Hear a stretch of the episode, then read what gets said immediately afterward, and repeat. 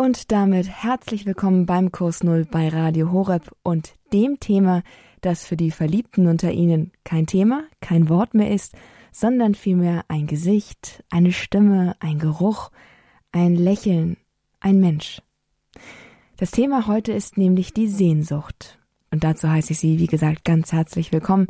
Mein Name ist Astrid Mooskopf. Schön, dass Sie mit dabei sind und mit mir heute hier eintauchen in diese faszinierende Dimension unseres Menschseins.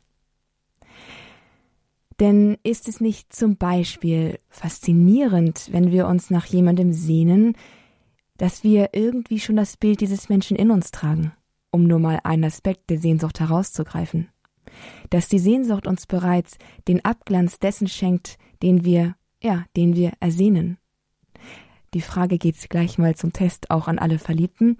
Ist da nicht ein wundervolles Bild irgendwie in euch von ihm bzw. von ihr? Und das ist nicht nur ein Fantasiebild, oder? Die Sehnsucht, das ist ja die Gewissheit, wenn man liebt, wenn man verliebt ist. Sie zeigt nicht nur einen Abglanz, nicht nur eine Seite von jemandem, nicht nur die beste Seite, die Schokoladenseite, sondern vielmehr zeigt sie uns den ersehnten Menschen in dessen ganzer Würde, Größe und Schönheit, zeigt uns also eine zutiefst innere Dimension und vollendete Dimension dieses Menschen. Und ähnliches sagt auch Thomas von Aquin über die Sehnsucht. Er sagt, des Menschen Sehnsucht geht dahin, ein Ganzes und Vollkommenes zu erkennen. Wobei hier erkennen vielleicht nicht das beste Wort ist, zumindest nicht nach unserem modernen Sprachgebrauch.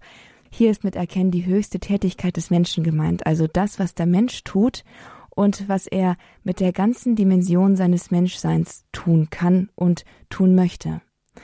Also auf modern gewendet könnte man dieses Zitat, diesen Ausspruch von Thomas von Aquin so sagen, die Sehnsucht des Menschen geht dahin, ein ganzes und vollkommenes zu erleben, zu erfahren, zu, ja, ich gebe zu, hier stoßen Worte an die Grenzen. Aber auch das ist eine Erfahrung im Zusammenhang mit der Sehnsucht, die wahrscheinlich alle von uns kennen über die Sehnsucht zu sprechen, ist nicht so ganz einfach. Das gilt sowohl über das Glück der Sehnsucht als auch über den Schmerz, denn auch der Schmerz gehört zur Sehnsucht. Wir kennen den süßen Schmerz des noch nicht, aber wir kennen auch den bitteren Schmerz des nicht mehr. Auch das ist ein Teil der Sehnsucht, der nicht weggedrückt werden kann. Ein sprechendes Beispiel sind da zum Beispiel Romeo und Julia, die literarische Ikone für eine Sehnsucht, die einander sogar in den Tod folgen lässt, weil sie das nicht mehr nicht ertragen kann. Vollkommenes Glück und Leid liegen ganz nah beieinander bei der Sehnsucht. Das wird wahrscheinlich jetzt schon deutlich. Das gilt nicht nur für Romanzen, ob nun den glücklichen oder unglücklichen, sondern Sehnsucht Sehnsucht ist etwas, was den Menschen im Ganzen ausmacht, was unser Leben durchzieht, irgendwie strukturiert, was uns die Spannkraft gibt, über unsere Grenzen hinauszugehen. Und dennoch ist es schwer zu sagen, was die Sehnsucht eigentlich ist. Und nichtsdestotrotz wollen wir uns hier heute im Kurs Null diesem Thema nähern, der Sehnsucht. Wo anfangen? Ein berühmtes Gedicht von Nelly Sachs beginnt mit Alles beginnt mit der Sehnsucht. Aber wo beginnt die Sehnsucht? Wo finde ich meine tiefste Sehnsucht? Was hat die Sehnsucht mit dem Leben überhaupt zu tun, mit dem ganz praktischen Leben, mit dem, dass ich morgens aufstehen muss? Und natürlich, welche Rolle spielt Gott bei dem Ganzen? Während der vergangenen drei Monate war Sehnsucht das Thema bei unserem neuen Medienpartner des Bistums Augsburg, der Internetplattform Credo Online. Auf dieser Plattform haben sich zahlreiche Beiträge, Videos, Interviews und vieles mehr dazu angesammelt und im heutigen Kurs Null gehen wir damit hier auf Sendung. Wir erleben sozusagen die Sehnsucht durch die Augen von Menschen, die sich damit auseinandergesetzt haben, ganz praktisch, und die darüber nachgedacht haben. Ihre Gedanken, ihre Erlebnisse, ihre Erfahrungen, das ist hier heute unsere Weise, uns dem Thema Sehnsucht zu nähern. Ein Beitrag von Pfarrer Daniel Rietzler. Es liest Frank Hennenhöfer-Richter. Fragende Sehnsucht. Wie ist es nun um eine ganz persönliche Sehnsucht bestellt? Ist in mir eine Sehnsucht lebendig oder habe ich mich ohne sie eingerichtet, ernüchtert, abgestumpft, herzenskahl, weil ich die hohen Sehnsüchte des Lebens wie Blätter abgeworfen habe. Mit diesen Fragen öffnet sich ein Weg, der uns vielleicht ganz unverhofft hinführt zu echter Lebendigkeit. Überhaupt scheinen die tiefergehenden Fragen der Sauerstoff der Sehnsucht zu sein. Wer keine Fragen mehr zulässt, nicht mehr staunend fragt nach dem Geheimnis der Schönheit, wer sich nicht immer wieder angesichts der Verletzlichkeit allen Seins in Frage stellen lässt, dem geht schnell der Atem aus, wird kurzatmig und so anfällig für die Angst. Fragen können uns die Sehnsucht lehren und sie lebendig halten. Noch mehr gilt das für fragende Menschen, die auf der Suche sind und es bleiben, wenn sie mit einer Teilantwort beglückt worden sind. Auch wir Christen, die wir in besonderer Gefahr sind, es uns nach dem Pharisäer-Motto Wir wissen schon bequem zu machen, brauchen das Zeugnis der unruhig Suchenden. Der Mensch als Sehnsuchtswesen. Dass wir als Menschen Sehnsuchtswesen sind, müssen wir als Kinder nicht von außen her mühsam lernen, sondern dies findet sich auf geheimnisvolle Weise in unser Inneres eingeschrieben. Und doch braucht es genau dort, wo die Sehnsucht hervortritt und in unterschiedlichen Stimmen Erfüllung wittert, aufmerksame Begleitung und lebenserfahrene Deutung. Die innenwohnende Sehnsucht ist ein tiefes Naturgesetz des Menschen, uns bestimmt nicht nur die Erdanziehung des Leibes, sondern auch die Meeranziehung der Seele. Liegt in uns als Geschöpfe nicht ein Meer, weswegen uns die Sehnsucht sagt, die Welt ist nicht genug? Sie bezeugt unsere Größe und zugleich unsere Gefährdung. Ja, die Sehnsucht birgt Sucht in sich, sie kann sich verlieren, kann den Menschen von sich und dem Mitmenschen entfremden, kann das Sehnsuchtswesen Mensch erniedrigen. Am Schluss ist er dem Tier ähnlich, das nur noch nach Befriedigung körperlicher Bedürfnisse lechzt. Der sehnsuchtsvolle Gott. Die Sehnsucht aber kann den Menschen auch einen Weg in die Höhe führen. Aber wie kommt nun bei der Sehnsucht Gott ins Spiel? Mit einem für mich fast schon floskelhaften Gott allein erfüllt all deine Sehnsüchte ist es nicht getan.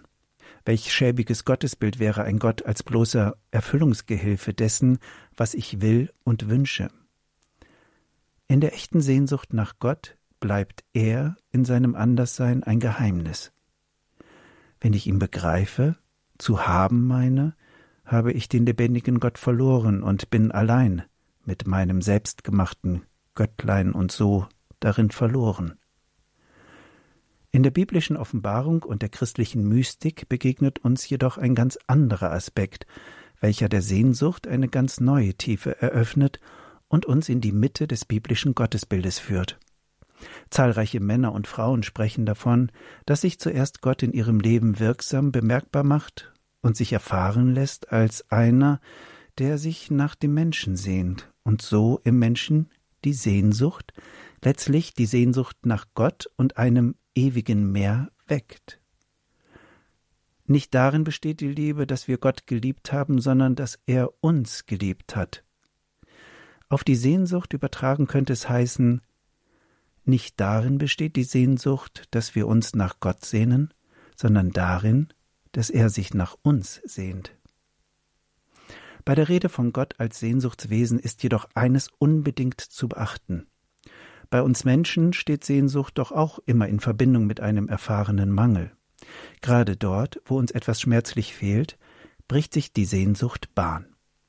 Gott ist jedoch nicht voll Sehnsucht aus einem Mangel, sondern aus seiner göttlichen Überfülle heraus, letztlich aus dem inneren Antrieb der Liebe.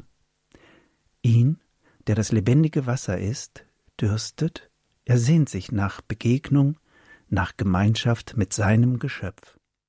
Das waren Gedanken von Pfarrer Daniel Rietzler aus dem Bistum Augsburg. Er hat über die Sehnsucht nachgedacht und darüber, was die Sehnsucht mit dem christlichen Glauben zu tun hat.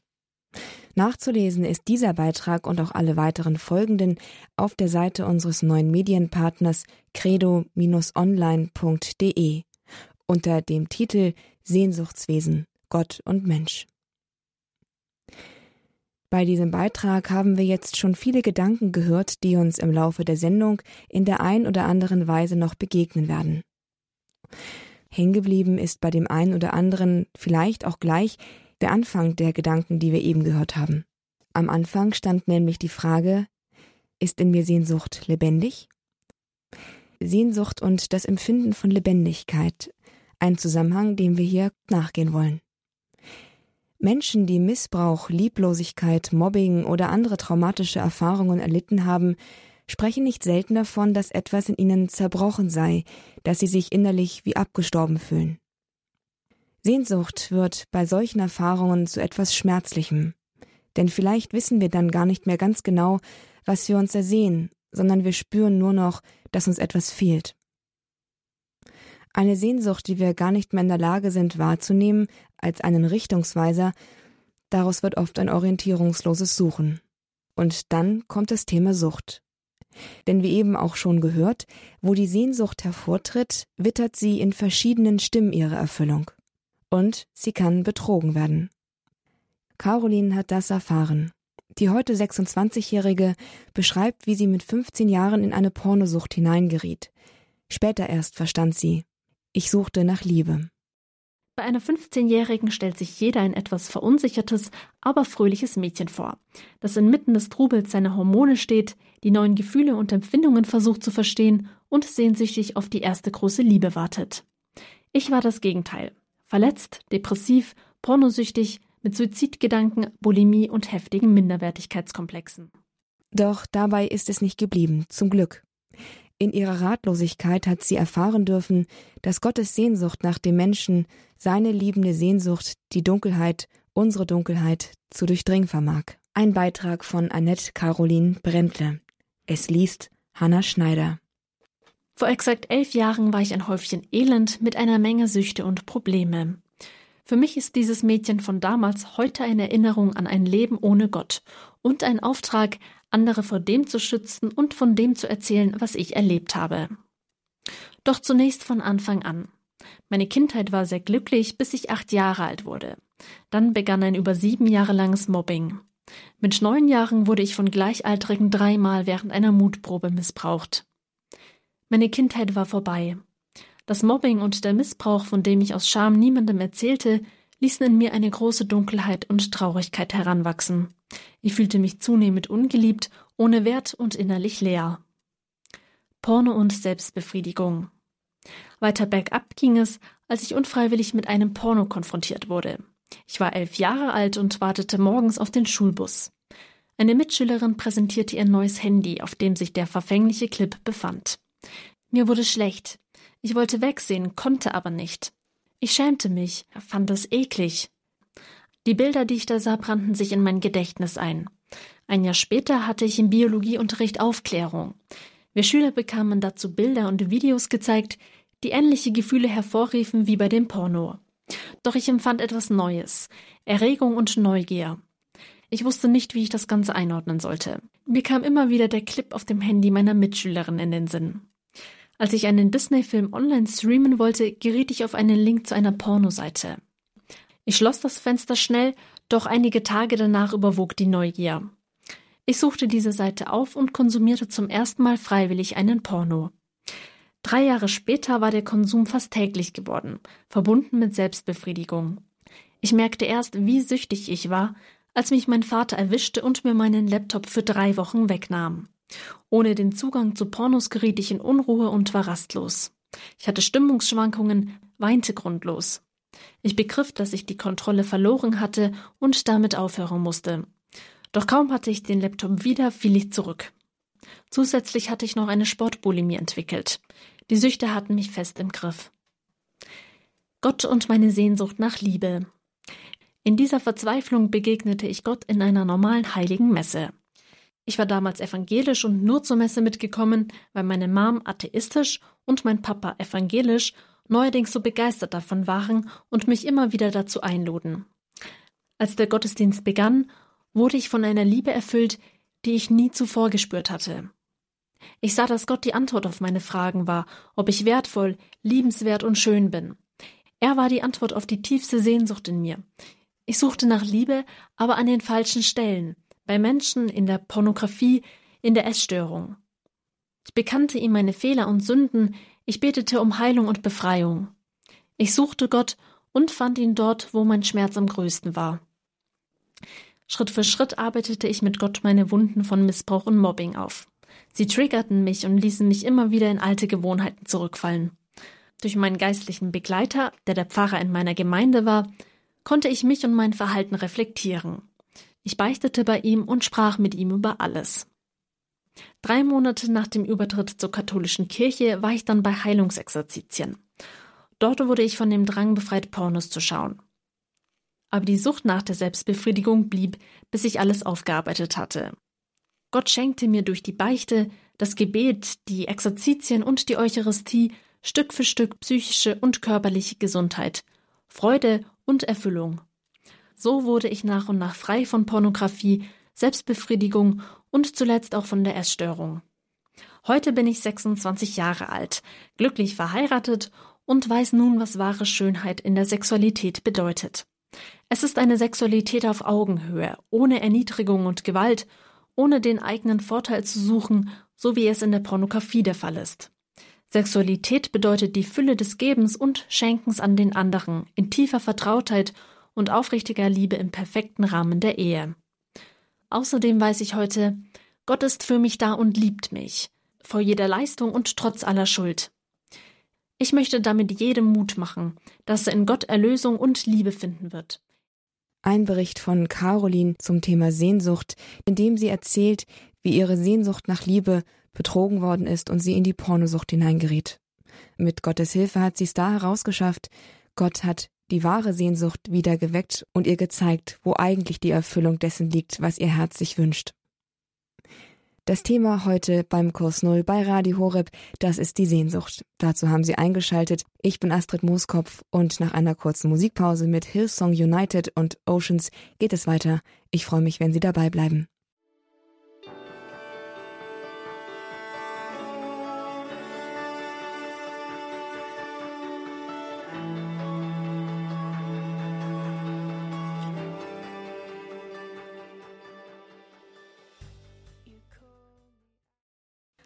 Das war Hillsong United mit Oceans, ein Lied über den Ruf Gottes hinaus in das offene Wasser, in das große Unbekannte, wo wir dann ihm begegnen können. Und das passt ganz wunderbar hier zu unserem Thema des heutigen Kurs Null bei Radio Horeb. Wir sprechen nämlich über die Sehnsucht. Spannende Gedanken und ein berührendes Zeugnis über eine Sehnsucht, die erst in die Irre gegangen ist und dann durch Gott ihre Erfüllung gefunden hat, haben wir schon im ersten Teil der Sendung gehört. Alle Beiträge, die Sie hier hören und vielleicht jetzt verpasst haben, die können Sie noch einmal nachlesen bei unserem Medienpartner credo-online.de, einer Internetplattform des Bistums Augsburg, das uns diese Beiträge zur Verfügung stellt. Eine kleine Auswahl von Credo Online darf ich Ihnen hier präsentieren im Kurs Null bei Radio Horeb. Ich bin Astrid Mooskopf. Schön, dass Sie mit dabei sind. Zurück zur Sehnsucht. Die Sehnsucht Sie kennt eine Richtung, nicht wahr? Wer von Ihnen schon verliebt war oder es vielleicht auch gerade ist, der weiß ganz genau, die Sehnsucht zieht immer genau dahin, wo sie ihre Erfüllung erahnt. Zieht uns, sie zieht uns über uns hinaus, sie zieht unser Herz zu einem Ort, wo wir noch nicht sind. Sie lässt uns unsere Grenzen überschreiten. Und sie kennt eben einen Ort außerhalb unserer selbst. Mancher hat die Sehnsucht daher auch schon aus der umgekehrten Perspektive beschrieben, nämlich als einen Ruf, der das Herz erreicht, der einen also zu etwas hinruft, dorten, wo man noch nicht ist. Das passt auch ganz gut zu dem Lied, das wir eben gehört haben von Hillsong United Oceans. Der eine oder andere von Ihnen wird vielleicht auf den Text gehört haben, wo es heißt Du rufst mich raus aufs offene Wasser, ins große Unbekannte wo meine Füße drohen, den Halt zu verlieren. In diesem Lied wird besungen, wie Gott den Menschen ruft, nicht in das gemütliche Wohnzimmer, sondern eben ins Unbekannte, dahin, wo die Gefahr besteht, dass man untergehen könnte, dass man Schaden erleiden könnte, dass man sich selbst verliert. Also ein Risiko eingeht. Ein totales Risiko. Risiko ist vielleicht ein Wort, das nur sehr unvollkommen ist, um auszudrücken, was wir in der Sehnsucht auch stets erleben nämlich Angst. Zurückschauern vor diesem Großen, vor diesem Schönen, das wir doch eigentlich sehnsüchtig zu erlangen trachten. Und auch das lässt sich an einem ganz simplen Beispiel zeigen. Wer war nicht schon nervös vor dem ersten Date mit dem oder der Angebeteten? diese Angst, dieses Zurückschauern, das kann einmal die Angst vor dem Unbekannten sein, aber es kann auch eine Angst sein aus Erfahrung, Angst vor Enttäuschung, vor Verletzungen, die wir schon erlitten haben. Vielleicht wissen wir nämlich sehr gut, wohin uns unsere Sehnsucht zieht, aber wir haben durch gemachte Erfahrungen das Vertrauen verloren. Und bei der Sehnsucht geht es auch immer ein Stück weit darum, dass man vertraut, sich selbst, aber im letzten Gott, dass Gott einen führt, leitet und trägt, wenn es darum geht, neue Wege zu beschreiten, hin zu Orten, die uns rufen. Und da ist eine Sehnsucht, die viele von uns kennen. Die Sehnsucht nach einem Partner, nach dem Glück einer gelungenen Beziehung. Leider ist die Liebe oft ein Schlachtfeld und wir haben schlechte Erfahrungen gemacht.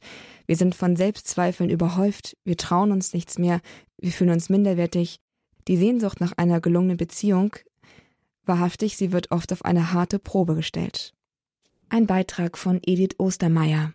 Es liest Eliane Grever. Die Sehnsucht nach einem Partner hat mich viele Jahre lang begleitet.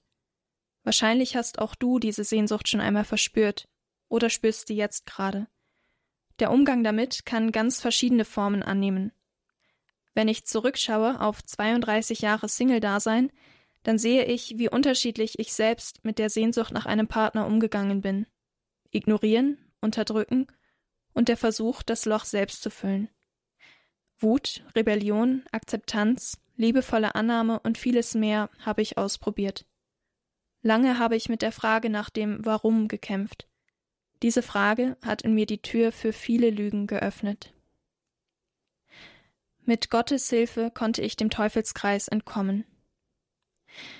Ich habe mir eingeredet, ich sei zu dick und deshalb nicht attraktiv genug. Damit habe ich es mir sehr schwer gemacht, mich selbst anzunehmen. Ich bin mir sicher, dass ich den einen oder anderen Blick eines Mannes nicht wahrgenommen habe, weil ich ihn gar nicht für möglich hielt. Die Erfahrung, nie von einem Jungen gefragt zu werden, hat eine tiefe Wunde in mein Herz gerissen. Ich war irgendwann so wütend auf die Männer und auf Gott und glaubte, dass ich für immer alleine bleiben würde. Ich nahm die Angelegenheit voller Verzweiflung selbst in die Hand. Diverse Männergeschichten, ob nur rumknutschen oder mehr, haben nicht geholfen, sondern die Hoffnung auf Partnerschaft noch mehr zerstört. Ein absoluter Teufelskreis. Und ganz ehrlich, ohne Gott hätte ich es dann nie rausgeschafft. Ich hätte keinen Grund gehabt, meinen Lügen den Kampf anzusagen und nicht gewusst, dass ich es wert bin, anders mit mir umzugehen. Ohne ihn hätte ich nicht die Kraft gehabt, lange genug durchzuhalten. Die Erfüllung meiner Sehnsucht. Es hat mich viel Mut gekostet, mich schließlich zu einer christlichen Single-Freizeit anzumelden. Die Scham, dass ich eine künstliche Form der Partnervermittlung brauche, war groß. Das erlebe ich auch bei vielen Freundinnen. Es entsteht fälschlicherweise der Eindruck, dass nur mangelhafte Menschen dort landen. Aber Gott hat keine Menschen erster oder zweiter Wahl erschaffen. Liebe ist und bleibt freiwillig. Die Single-Freizeit war ein Wendepunkt für mich. Ich denke sehr gerne an die guten Vorträge, Gebets- und Lobpreiszeiten, viele schöne Begegnungen und Gespräche zurück. Speed-Dating-Runden halfen beim Kennenlernen und waren eine gute Übung, um mit dem anderen Geschlecht ins Gespräch zu kommen. Alle wussten, dass man auf der Suche ist. Das war sehr erleichternd und so hatte ich viel Spaß bei der ganzen Sache. Natürlich gab es auch Momente, in denen ich mich so verletzlich fühlte, dass ich am liebsten sofort nach Hause gefahren wäre. Aber Gott war immer da. Er gab mir Mut, Sicherheit und Liebe. Und ich bin geblieben. Auf der Single-Freizeit habe ich meinen Mann Daniel kennengelernt.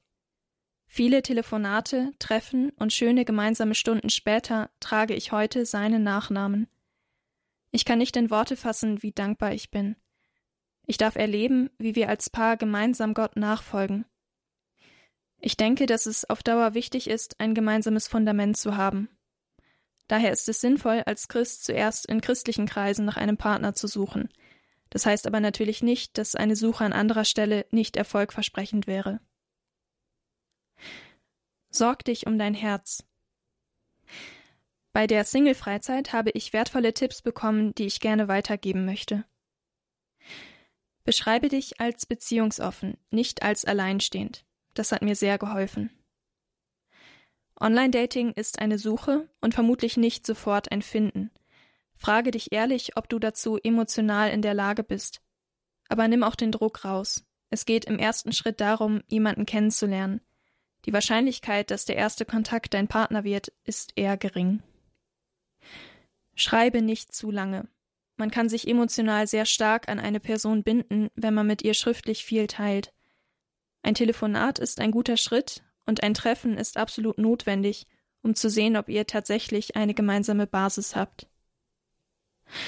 Aus meiner eigenen Erfahrung heraus würde ich heute einige Dinge anders machen. Viel früher mit Gott über den Schmerz der Ablehnung zu reden. Die Frage, ob ich liebens- und begehrenswert bin, nicht von den Anfragen der Jungen oder Männer abhängig machen. Mit Lügen und der Scham würde ich nicht alleine bleiben, sondern damit zu Freundinnen und zu Gott gehen. Wenn du auf der Suche nach deinem Partner bist, möchte ich dich ermutigen, nutze alles, was dir hilft, an die Wahrheit zu glauben. Scheue dich nicht davor, aktiv für dein Herz zu sorgen. Ich wünsche dir von Herzen, dass du einen guten Weg für dich findest. So offene Worte wie die von Edith Ostermeier hier. Wenn man selbst drinsteckt in einer scheinbar hoffnungslosen Sehnsucht, dann ist es schwer, sich oder gar anderen diese Ängste einzugestehen. Dabei kennt ja genau das jeder Mensch. Nicht ohne Grund erzählen die Evangelien mit einer gewissen Weitschweifigkeit von der Episode mit Petrus erst auf und dann ja leider im Wasser. Jesus hatte ihn gerufen, aber auf halber Strecke bricht Petrus ein. Er ruft verzweifelt und Jesus ergreift sofort seine Hand und sagt zu ihm, Warum hast du gezweifelt, du Kleingläubiger? Zweifel woran? Zweifel vielleicht an der Erfüllbarkeit der Sehnsucht, der Sehnsucht bei Jesus zu sein? Zweifel an Jesu Glaubwürdigkeit, der doch gerufen hat und damit zugesichert hat, dass Petrus ihn auf dem direkten Weg über das Wasser erreichen kann. Oder gar Zweifel an der Barmherzigkeit Gottes, dass er uns die Sehnsucht auch dann erfüllen wird, wenn man selbst nicht mehr glaubt, sie erreichen zu können. Zweifel vielleicht auch an der Gewissheit, die einen zu Beginn des Unternehmens durchströmt hat. Der Weg zum Vertrauen und damit zum Mut, seiner Sehnsucht zu folgen, Edith hat es mehr oder weniger gesagt, da ist ein wertschätzender Umgang mit sich und seinen Sehnsüchten unerlässlich. Erst einmal anerkennen, dass die Sehnsüchte, die man in seinem Herzen trägt, gut sind, dass sie uns zu einem wahren, zu einem wirklichen Ort führen können, der uns wirklich glücklich machen kann. Das können wir oft nicht allein, dafür brauchen wir die Unterstützung von anderen. Wenn wir uns aber auf den Weg machen, und lernen, unsere Sehnsüchte als die Stimme Gottes in uns zu erkennen. Dann kann noch etwas passieren.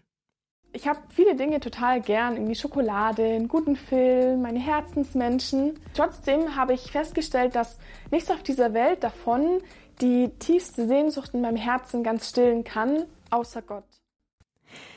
Wir können vielleicht entdecken, dass neben den Sehnsüchten, die uns zu einer Partnerschaft hinziehen, die uns eine Vision von einer besseren Welt schenken oder die uns in ein fernes Land lockt, dass da noch eine andere, ganz, ganz tiefe Sehnsucht in uns ist. In dem Lied Oceans von Hillsong United klingt diese Sehnsucht so.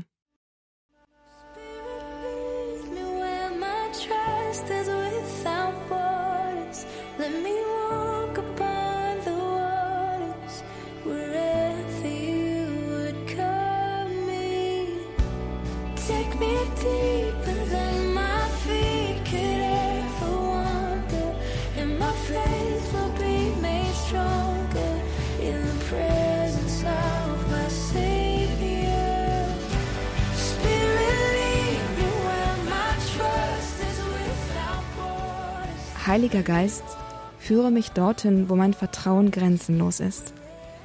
Lass mich auf dem Wasser gehen, wohin immer du mich rufen willst.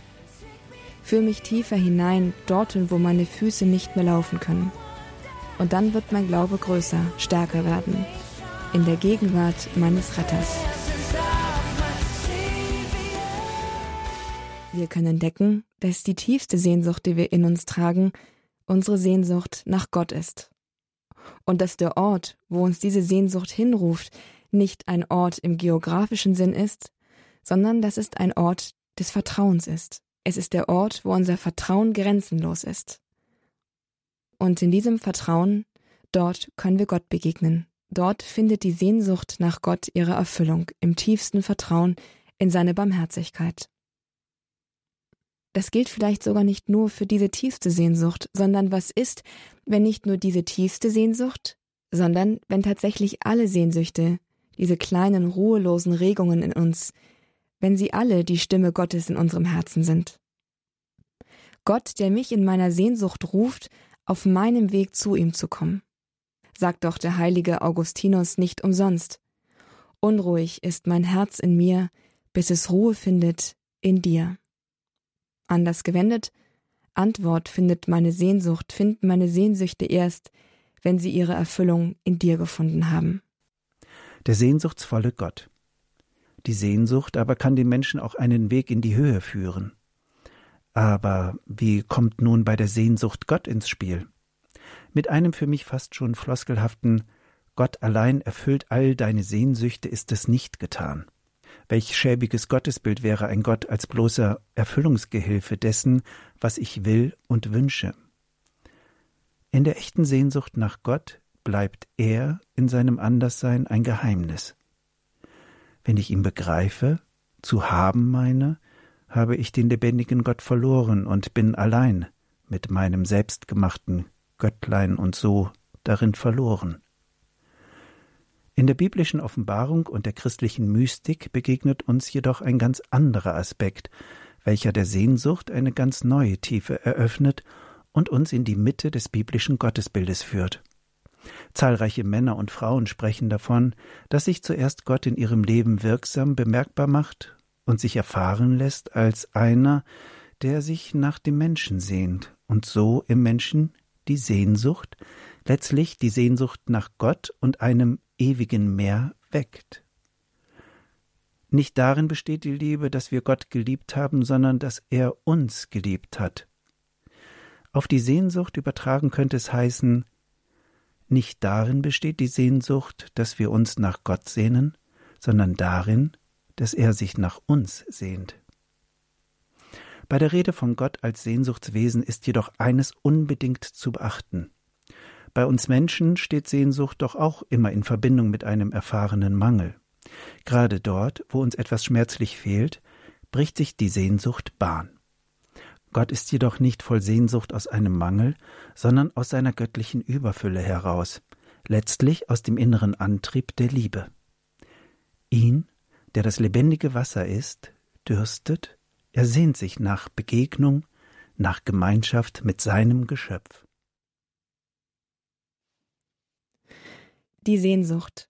Sie ist das Tor, das uns auf den Weg in das Abenteuer des Glaubens führt. Sie ist der Weg zu Gott in uns selbst, aber auch der Weg, der uns in die Welt führt zu anderen Menschen, in denen wir immer mehr Gott erkennen können. Schließlich trägt jeder Mensch Sehnsüchte in sich. Diesen Ruf Sehnsüchte in sich. Und wenn wir für uns in unserem eigenen Herzen erkannt haben, dass es Gottes Stimme ist, die uns in diesen Sehnsüchten ruft, werden wir dann nicht auch in allen anderen Menschen diese Sehnsucht als die Stimme Gottes erkennen und verheißt uns das nicht, dass wir in den Menschen um uns herum Gott begegnen können? In diesem Sinn wünsche ich Ihnen allen in dieser Fastenzeit auf Ostern hin einen wachen Sinn für ihre Herzensregungen, für ihre Sehnsüchte, dass sie darin Gottes Stimme immer mehr erfahren und sich getrauen, sich auf den Weg zu ihm zu machen. Für die Beiträge, die wir hier heute gehört haben, geht mein Dank an die Online-Plattform Credo Online, unseren neuen Medienpartner. Sie können diese Beiträge dort in Schriftform zum Teil auch noch einmal nachlesen. Einfach auf www.credo-online.de finden Sie diese und noch mehr berührende, ermutigende und authentische Beiträge rund um das Thema Sehnsucht. Oder möchten Sie diese Sendung noch einmal nachhören? Oder sogar weiterempfehlen? In der Mediathek auf www.horeb.org finden Sie sie in Kürze in der Rubrik Kurs Null als Podcast zum Download. Auch einen CD-Mitschnitt können Sie sich bestellen bei unserem CD-Dienst. Das ist dann wieder ab Montag möglich. Die Kollegen erreichen Sie unter der 08328 921 120. Wir sind am Ende unserer Sendung Kurs Null angekommen und im Programm bei Radio Horeb geht es jetzt weiter mit dem Abendgebet der Kirche, der Vesper. Gottes Segen, alles Gute und viel Freude mit dem weiteren Programm wünscht Ihnen Astrid Mooskopf.